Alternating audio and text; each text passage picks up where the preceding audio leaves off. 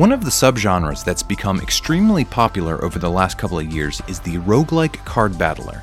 After Slay the Spire slayed the industry back in 2017, there's been a flood of releases with mixed results. Neoverse has contributed to that deluge with its unique sci fi angle. It's from a Korean company called Tino Games and has been available on Steam for a year now. Its debut on Game Pass last month has raised its profile, so now it's time to find out does Neoverse get a Game Pass or a game fail? Card battling games are like turn based RPGs, only your actions are determined by cards in a deck. In each battle, you deal damage and build shielding to weather the enemy's attacks. Each card costs a certain amount of mana to play, and you only get so much each turn. Since Neoverse is a roguelike, each attempt to beat the game, called a journey by the game, starts with a basic deck of cards. You earn better cards and skills as you complete battles. Neoverse is a vanilla entry in the subgenre. There are just three distinct characters in Neoverse. That may seem like a joke, but each one has multiple starting decks in addition to unique cards and skills to unlock. The first can spread radiation on opponents, but it's governed by an overheat mechanic. The second is a priest who can either rely on her faith or become a godless vampire. The third can summon animals to fight by her side. Each character feels completely unique, but most battles eventually devolve into playing as many cards per turn as possible. If you want to be good, there's a lot to juggle. Each character has a resource to manage besides mana, and there are plenty of buffs and debuffs to consider. Dealing just enough damage to kill an enemy grants extra gold, while shielding from the exact amount of damage an enemy sends at you will stun them. Combo bonuses are triggered when cards are played in a specific order, but the game doesn't even attempt to explain how they work, so we're treating it just like it's random.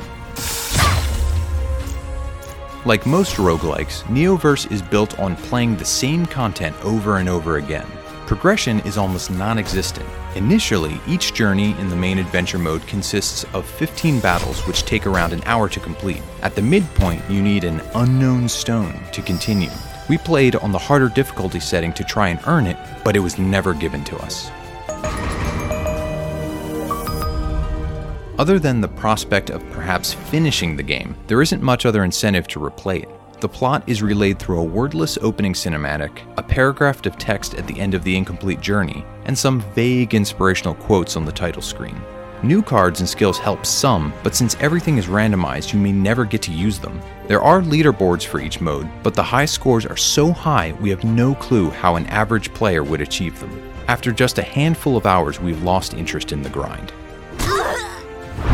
Game Pass hands out roguelike games like they're candy. There are even plenty of deck building roguelikes. As we mentioned earlier, Slay the Spire is the game that launched the subgenre. It's received near unanimous praise from critics, and it's on Game Pass. Monster Train is another standout. It focuses a bit more on tactics, and the critics love it too.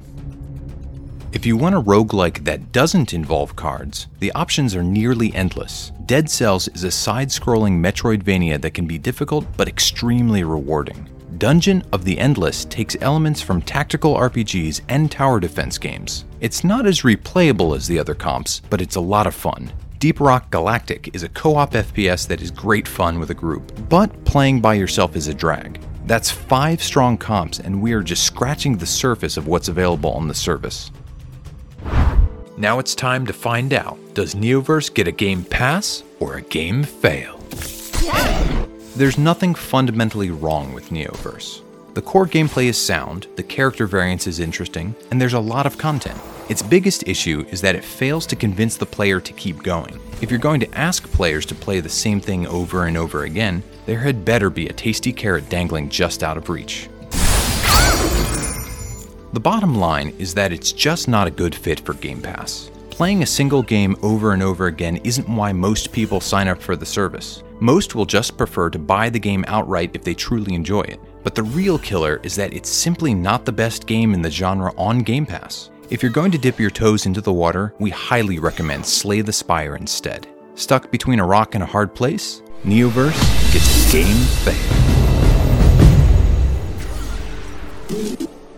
Next week, we're re engaging with the full Game Pass library to tackle Gato Roboto.